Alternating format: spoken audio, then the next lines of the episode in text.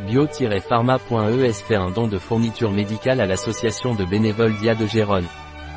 Bio-pharma.es, avec pour essence d'offrir des produits naturels, biologiques et écologiques, elle a voulu faire sa part pour reconnaître les efforts déployés par une multitude de jeunes, et moins jeunes, avec des services bénévoles.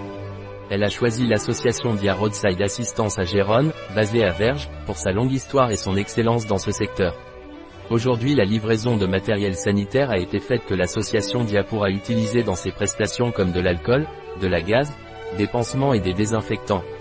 La livraison a été effectuée avant le début du service que l'association effectuait aujourd'hui à Toroela de Mongri, la crématoron.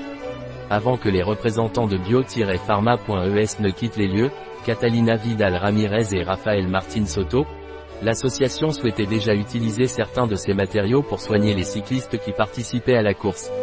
Il convient de noter l'importance des bénévoles qui participent de manière désintéressée à ces actes, car ce sont des emplois qui sont toujours laissés pour compte, des heures investies dans d'autres personnes et qui ne sont pas passées avec des amis ou de la famille.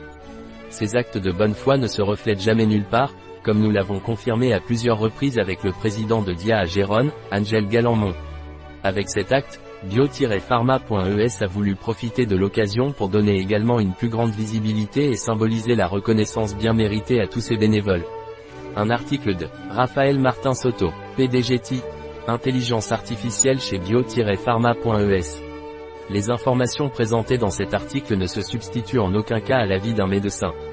Toute mention dans cet article d'un produit ne représente pas l'approbation des ODE, objectifs de développement durable, pour ce produit.